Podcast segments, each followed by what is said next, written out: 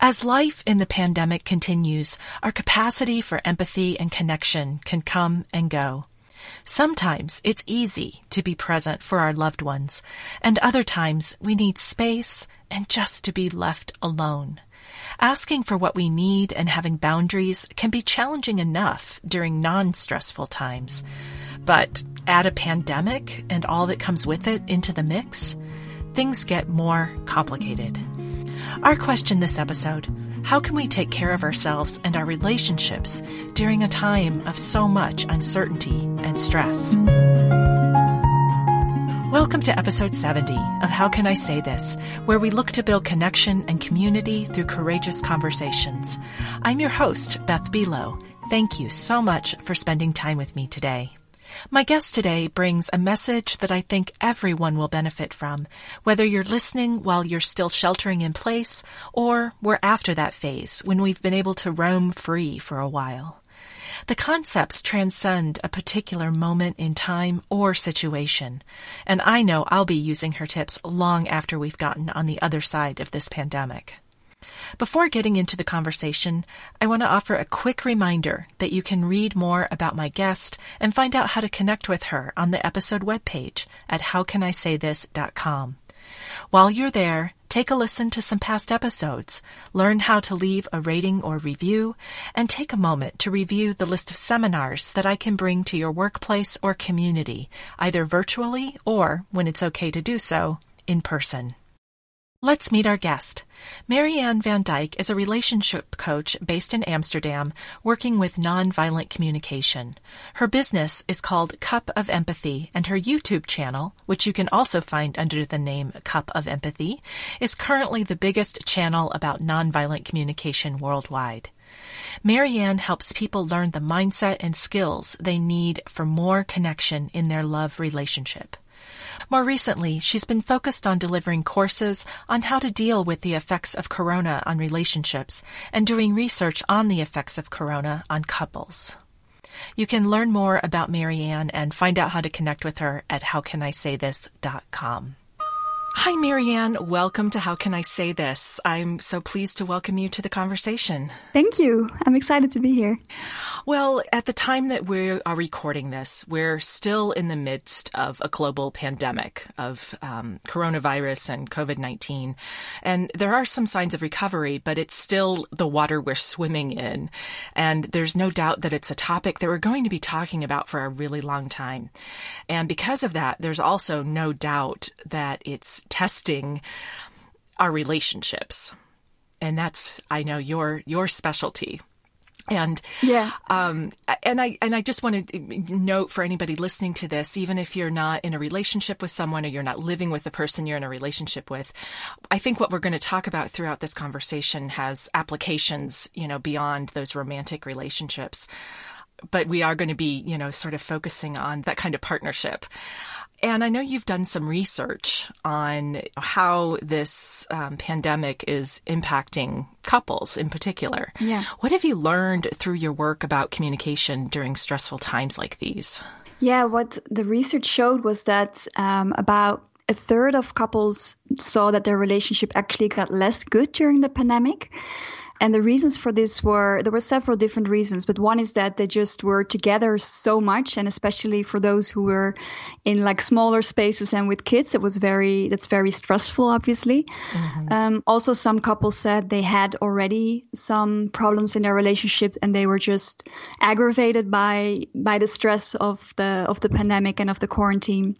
And then there were also, I think, about 25% of the couples that were were less happy with the relationship now said that they didn't agree about all the the measurements that should be taken or how to interpret what should be done and how how hygienic to be. Mm-hmm. So there were different reasons, but all yeah, a little bit around just being stressed because of everything that's happening. Yeah, you you bring up so many good points, and and one of them that struck me from the beginning was how I think some relationships thrive because we have a nice balance of together and apart.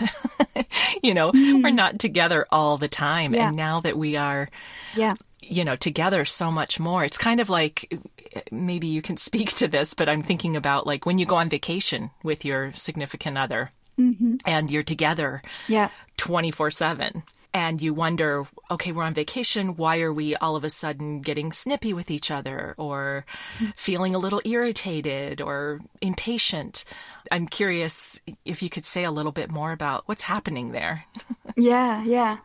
So actually, I yeah, I like your example of the going on holiday, and it's there are several moments in in most relationships where something big happens and you kind of i call it kind of a pivotal change and you need to kind of renegotiate everything so this is when for example you move in together when you have children and also again when children move out of the house this is when circumstances change so much that you really need to renegotiate how you're going to do everything. And actually, when you go on holiday, I, am just realizing this now. Now that you say this, actually, I think that applies as well. Like all of a sudden, you have more time together, you're in a different space. Mm-hmm. And so I think this goes as well for, for this pandemic that you need to renegotiate who's gonna who's gonna use the, the living room, who's gonna make noise when and where, and who's gonna take care of the children.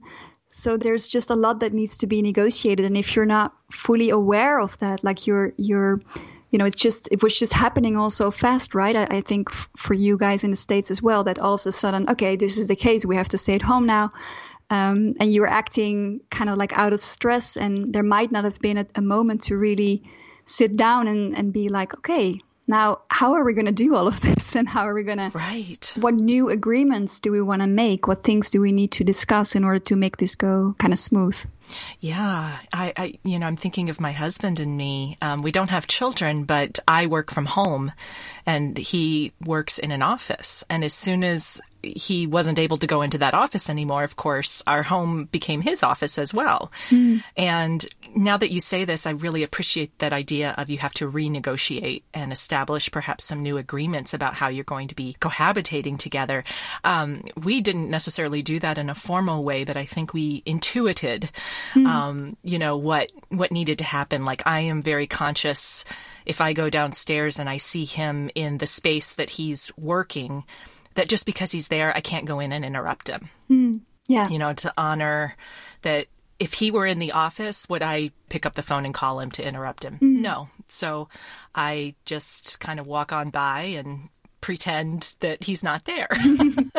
you know, it doesn't stop me from occasionally, you know, saying hi or giving him a peck on the cheek or whatever. But I appreciate that it's like, I think we renegotiated our space even without talking about it. Yeah. And I love that you're encouraging us to talk about it. yeah, yeah, yeah. Um, maybe another thing is because you mentioned this thing of of being together so much of the time, and I think. Mm-hmm. Sometimes in relationships, the idea of taking space for yourself can be a little bit of a taboo, I've noticed with people. Yeah. It's very understandable that we want connection and that's something beautiful, you know, in our in our mind. And sometimes we think that, or I've seen at least people I work with think that asking for space and maybe this happens as well. It's it might be interpreted as oh so you don't like being with me or oh it, it might even be felt as a rejection or something like that. And so it can be a bit scary to to even bring up that you need some some space for yourself. And yeah. so i think it's good to be aware of that yeah. To be aware that it might be scary for you and that it might be interpreted as something negative or something that personal that has to do with your partner when usually especially if you're an introvert yes. you might just really really need to recharge somewhere. And i had some some people i work with saying you know i was really thinking of booking an airbnb which is actually it was said a bit as a joke but actually i was like great that's that's very creative. You know you're thinking of ways to to get recharged and i really want to encourage people to do that. Yeah. Yeah. And I want to, I want to talk a little bit more about that in a few minutes when I ask mm-hmm. you for some, uh, mm-hmm. some strategies yeah. because yeah. one of the things I, I want to, I'm bookmarking it right now is like, how do you make those requests? So mm-hmm. let's, let's come yeah. back to that because um, that's a really important point as a lead into that, and I don't know if it's going to be connected or not, but I know another area of specialty for you is nonviolent communication. Yes. Many people have probably heard of it, but they might not know exactly what it means or even how it would be useful to them. Yeah. So would you give us an overview of that philosophy and the applications of it? Yeah.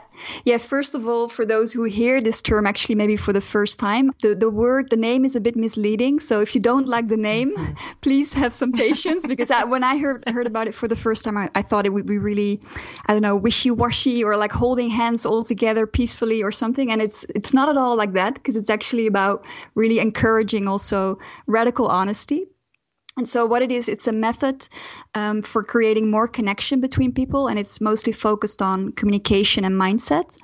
And there is some overlap between other things like mindful communication, for example. But the unique thing about it is that it works with the concept of universal needs. And these needs, there, there's kind of just a list of them. Um, it's invented by Marshall Rosenberg, and he created this list. And it's it's um, a list of needs like harmony, understanding, uh, being heard, clarity, empowerment.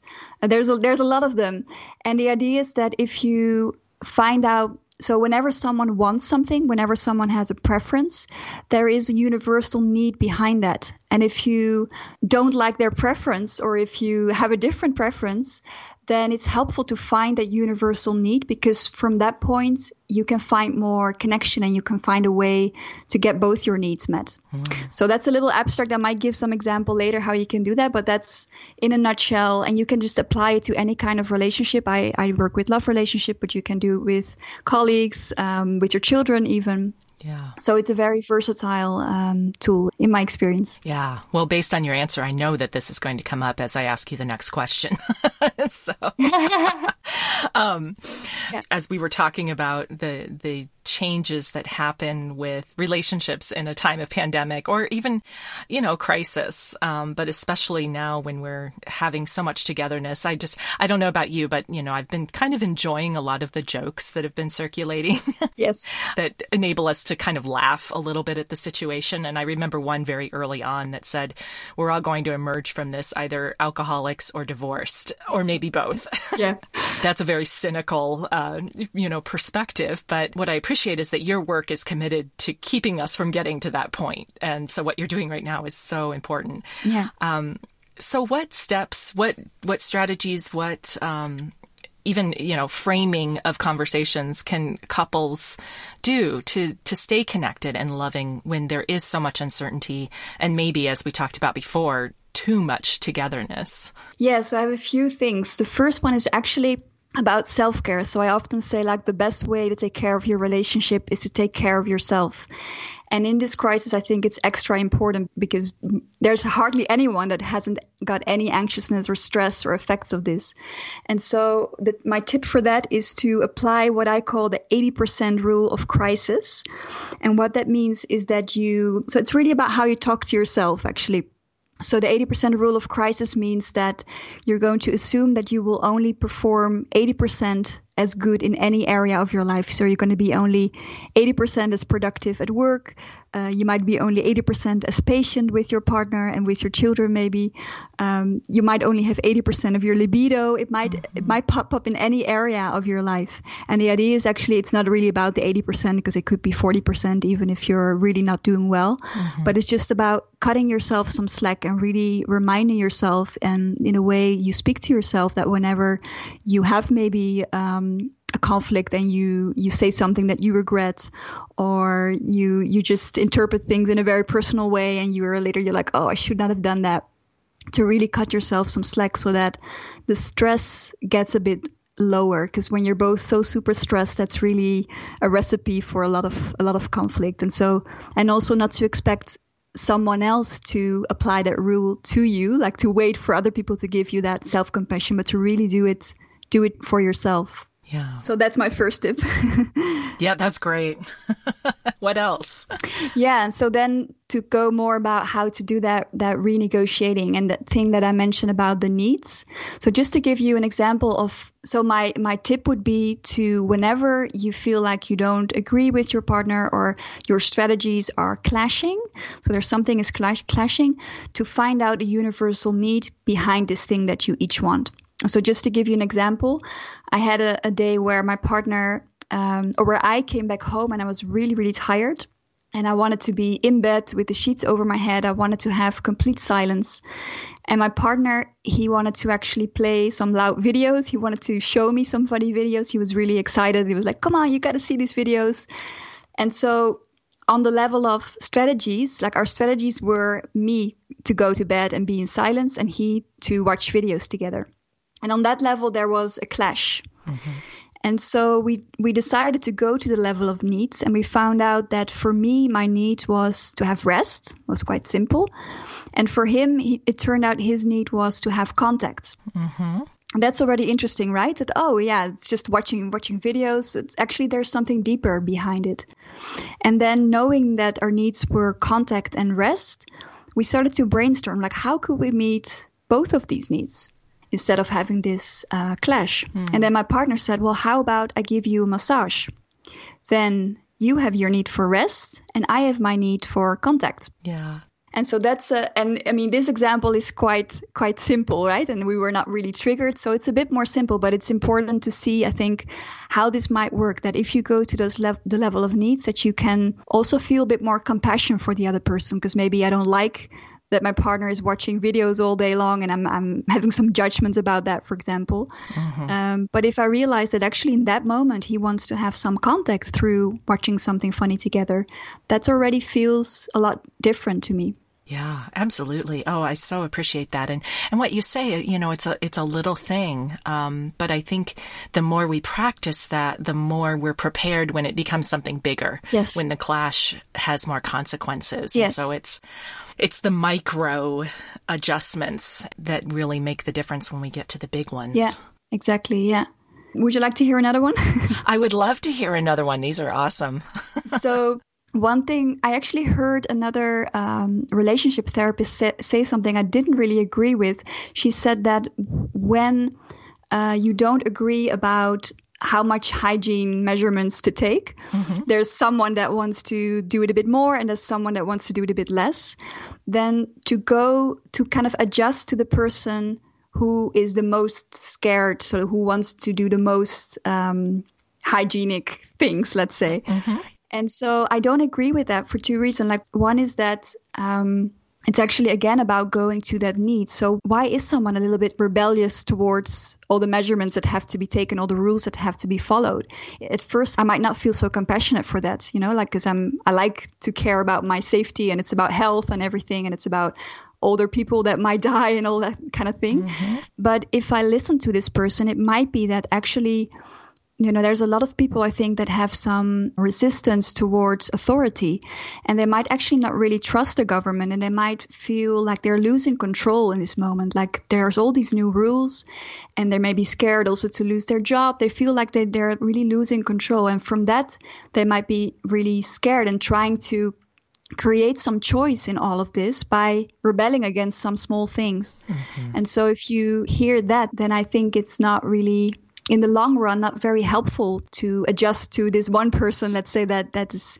wants to do the more hygienic way because there's a lot more behind it for some people why they might be for example rebellious. Yeah and I think in the long run, that's it never really works to, to give one of the two in a, in a couple or even you know between two colleagues or two friends to give one person their way because that's going to build resentment in the other person, and that's doesn't really work in the long run. I think so. Yeah. So what would you do in that kind of situation then? What would you suggest that instead of conceding, I suppose, to the person that has more anxiety or fear, yeah, what's an alternative response?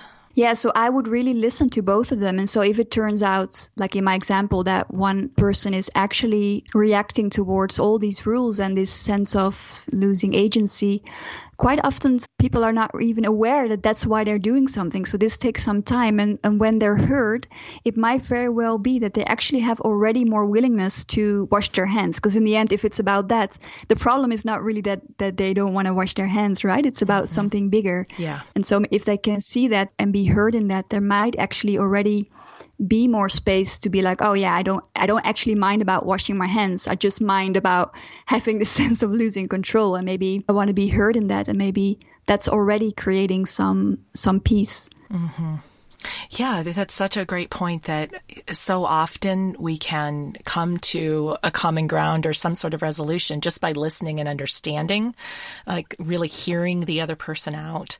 And what you're sharing here, I mean, I'm just, my mind is going through not just perhaps conversations in the home, but having some empathy for those that we see even in the grocery store or mm. Protesting or anything like that. I don't yeah. know if that's happening in Amsterdam where people are re- openly rebelling. It's not just I don't want to wash my hands, but they're yeah they're expressing themselves in much more vocal and public ways. Right. And sometimes having empathy for that can be a little bit challenging if you're on the side of we have to wear masks, we have to wash our hands, we need to social distance. So it, it seems like what you're sharing here is helping us to put ourselves in their shoes a little bit and say where could they be coming from? Like you said, um, what's the universal need? Yeah, yeah. That's underneath it. Yeah, I like that you say that because I actually believe one of the reasons why I love helping couples is that I believe that if you can create it sounds it's I'm afraid it sounds a bit hippie like, but I kind of believe that if you can create peace at home, that you can also extend that further. Or to say it like the other way around, if you don't manage to do that at home, it's very likely that you you don't have space outside of your house to to have that that empathy and compassion. Because if your if your love relationship is not going well, that usually affects your whole life. So yeah, I like that you that you mentioned this. Yeah, thank you.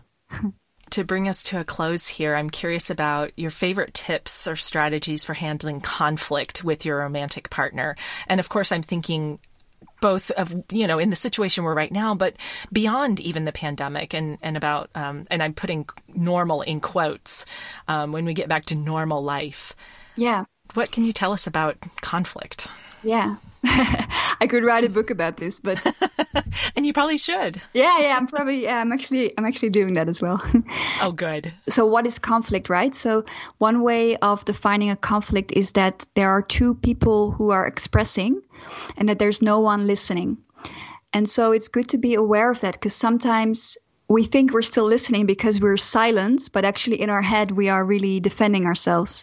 And so I like to try to work kind of like before it gets heated and before you're not listening anymore. Because if you get to that point of two people expressing and no one listening, then it's it's actually best to pause.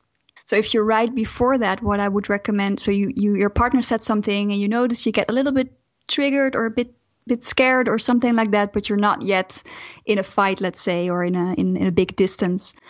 And one thing to do is to really check your interpretations.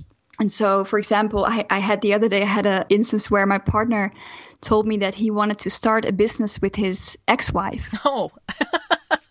yes, exactly. Sorry. So immediately my whole body was on, you know, sort of fight or flight mode and like, what is this? And I was I started to interpret. So he only told me like he wa- he was to help her with some t-shirt printing and he was yeah starting a business like that and my interpretation was like, oh, he's going to spend a lot of time with his ex, and maybe um, we would like to have children. And I thought, oh, maybe he's going to spend all his weekends on this because he already has a full time job. And I, my mind started running wild. And then I, checked with him, like, like, okay, so what, mm-hmm. what does that mean? Starting a business, like, does it mean you're going to use use all your weekends? And it didn't mean any of that. It was really like like a few hours. He was going to help her to start up, and maybe in the future they would do something. And in the end they didn't even start anything. It was just like a like a kind of idea that they had. And so it was really helpful to to kind of stop and to check all these all these thoughts and and just to say you know I'm a, I'm a little bit scared. Like this sounds scary to me.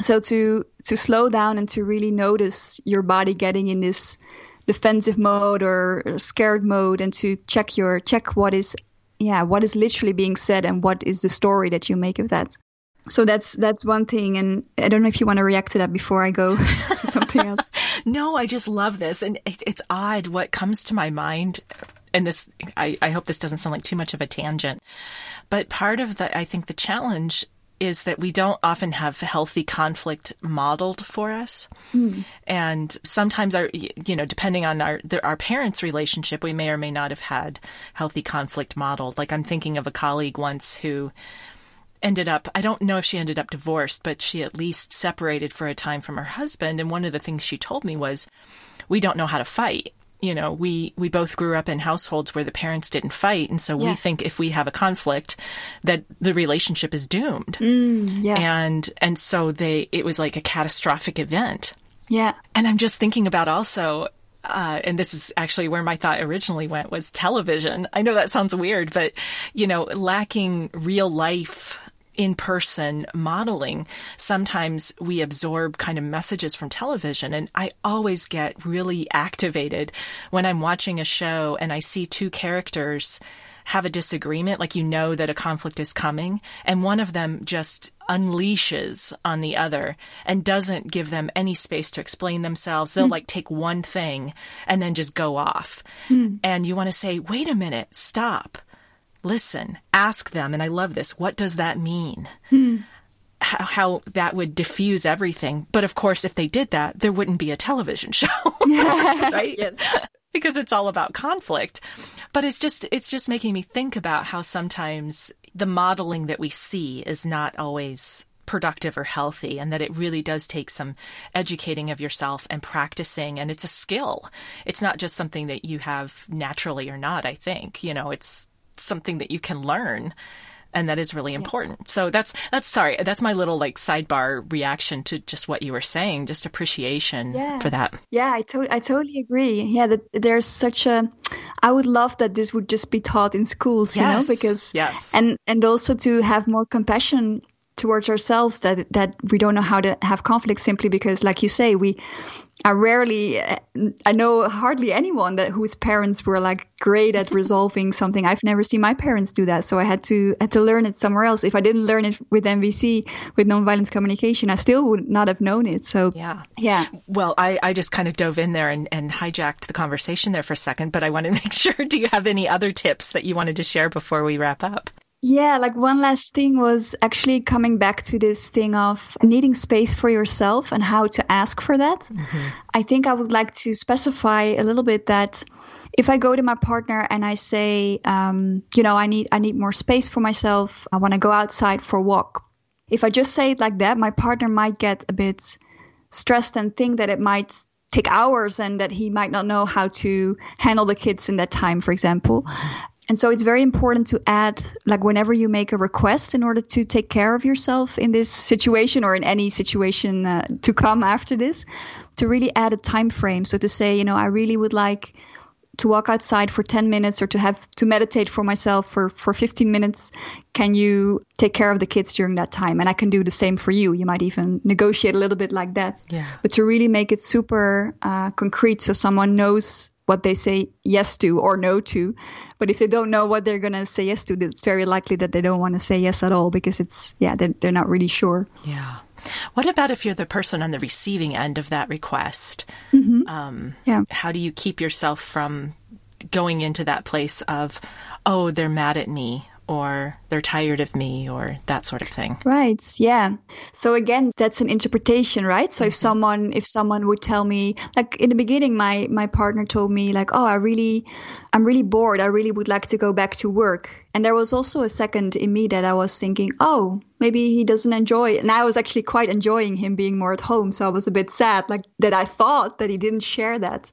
And so again to check then like, "Oh, is that true?" And actually he, he, he said he loved also spending time with me. He's more of an extrovert, so he might need just more input. Like he just likes to have this input of all kinds of different people. And just hearing that was actually very reassuring. So if your partner needs more space and you notice you feel a little insecure or something like that, mm-hmm. just to check and just to say, I think we don't ask for reassurance enough. Like like I know a lot of people need maybe even daily or at least weekly like reassurance that their partner still likes them mm-hmm. and loves them and think they're beautiful and mm-hmm. you know like we, we need to hear that a lot more so to to ask for that instead of wait because if you wait for it it might it might not come it doesn't come natural for everyone to say that yeah. so to really say hey i, I, I kind of need a little bit of reassurance like would you just share with me what you like about spending time with me mm-hmm. Yeah what are you enjoying about this?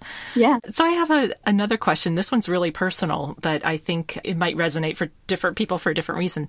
So my husband and i have our 22nd wedding anniversary tomorrow. Oh wow. Congratulations. Yeah. So may 23rd Thank you. And of course things are so different during this pandemic that you know it's we can't you know go out to eat or have a, a movie night or a date night or you know that sort of thing and my husband asked me what i'd like to do and i'm mm. just sort of at a loss and I'm thinking not just of people, you know, myself, but other people who are celebrating anniversaries and birthdays and graduations. You know, it's like we're we're missing a chance to have the rituals that surround our recognition of relationships mm. and connection. Yeah. Any advice around how to honor those kinds of events. Yeah. Um, when when we're so limited, Yeah. perhaps in our yeah our choices. Yeah, I like your question. I'm curious, like, what is the need behind it? So, say that you would be able, you said what you miss the most is going out for dinner, maybe with other people. Is that what you would have done normally? Or, Um, yeah, we probably would have gone out for a nice dinner, you know, instead of just, Yeah. hey, let's go down to the corner pub. Then, you know, let's get dressed up and Yeah. treat ourselves. yeah. Okay, so it's Yeah. it's for you. It would be kind of about treating yourselves Mm-hmm. and maybe celebrating also a bit in public. Is that also something? You know, not as important, but there is something to even going out to your favorite restaurant and, you know, one of you tells the server it's our anniversary and they bring you a special little dessert, you know, yeah, yeah, yeah, yeah. something like that where you feel like there's some sense of sharing it Okay. with other people. Yeah, so it's partly about treating yourself and partly about sharing it with other people. right. I'm asking because it could be slightly different for everyone, right? What is important about that? Mm-hmm. So what I would do is is to also ask your your husband like what is it for him? Like what are the needs for him that are maybe that he's afraid of not meeting right now. And then to see if you can kind of brainstorm together. So you want to treat yourself and you want to also share it with people. So i could imagine i don't know i'm just brainstorming a little bit now like uh, if there is another way of treating yourself with with nice food. Um, if there's another way of sharing it i don't know maybe on social media. I know it's not the same. You could even like make a little video of yourself having a ah. toast and asking people underneath the post to toast with you or something like that or to say something to say a memory to share a memory about the two of you or mm-hmm. yeah i think i would i would really find what it is for you specifically that mm-hmm. you miss and how and then brainstorm a little bit about that. Yeah, yeah, nice. I'm even remembering a, a family down the street that at Easter, they got dressed up just like they would if they were going to church. Hmm, and yeah. they posed for some photos and they had a, a, a neighbor friend come over and from an appropriate distance take some photos of them. And they took Yeah.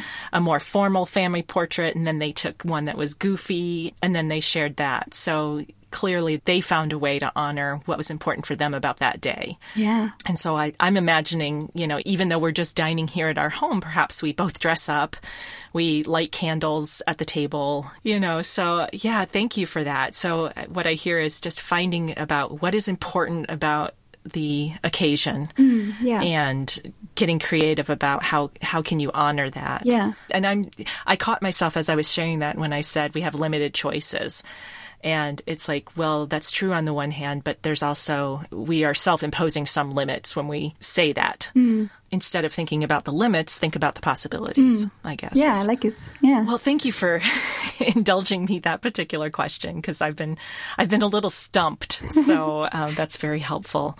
yeah okay So, Marianne, this has been so delightful, and I'm wondering if people want more of you and what you have to offer. Um, where can they go for more information? And Yeah, they could go to my website, cupofempathy.com. And I have a special page, actually, um, I think it's called Corona Support. And I have a video there and a free webinar that people can check out. They can check out my course if they like. I have a specific course for people who might be stressed about their relationship right now. Um, so that's a few options that, uh, that they can find there. excellent. And so it's cupofempathy.com. Yes. Okay, perfect. I will make sure that there is a link to that on the episode webpage to make it easy for folks. Great. And um, th- and thank you for uh, one thing I appreciated about your website was the generosity with resources. So I really hope that people um, take advantage of that and and Yeah. um, benefit from it. So thank you, thank you for your generous sharing here. Thank you. Such an important topic, and I'm so glad we took time to talk today. Yeah, me too. Thank you so much. I'm so grateful to people like Marianne who are committed to making our relationships stronger and more loving. It's such an important message today and always. I plan to have her as a guest again. We had so much fun chatting, um, so you will definitely hear more from her in the future. For now, your call to action is to consider any points of tension that you might be having with your partner at home. Pick just one the one that maybe is on your mind the most or seems to happen the most frequently. Consider what's really going on below the surface. Ask yourself, what's the need that isn't being met? You can really only answer for yourself at this point. Even if you know your partner inside and out, you can make an educated guess about their needs, but it would still be an assumption based on your own biases, interpretations, and history with that person. So first identify the point of tension. Maybe it's about how to keep the house clean, how often to go shopping or who does the shopping, taking care of the kids, putting boundaries around your work time and your personal time. You know, anything where you sense that you're coming from two different places. And reflect on what you need and how that need isn't being met or recognized. Then ask yourself, what would it mean for that basic need to be met? As Marianne pointed out, the need might be to have some sense of control or connection or space. What are different ways that those needs can be met? This is the question to discuss with your partner. What do we need and what are our options? Have the conversation when you're in a cold state. That is, neither of you is feeling stressed or worked up, or you're not experiencing the tension that you're discussing. Over time, the more often you have these kinds of conversations, and again, like Marianne and I discussed, having these conversations about the little things, the more you do that, the more it will become a natural part of how you approach conflict and come to a resolution. I look forward to sharing with you again in a few weeks. I'm excited to welcome Marcia Reynolds, author of the forthcoming book, Coach the Person, Not the Problem, as my next guest. Just her distinction between asking questions and practicing inquiry is going to absolutely change the way you relate to others. Please stay tuned for that episode in early June. Until then, I wish you and yours safety, health, and good spirits. This is Beth Buelow, and you have been listening to How Can I Say This? You can find past episodes, find out how to leave a review, and learn more about the show at howcanisaythis.com. And I will say that your reviews and your ratings and your feedback are very important to this show, and I really take them seriously. So I do hope that you'll take a few minutes to let me know what you think and let other listeners know what you think. A very special thank you to our podcast producer, Paul Messing, and the composer of our theme music, Brett Anderson. Thank you so much for joining me today. And I invite you to take what you've learned here and use it to speak up, speak out, and speak courageously.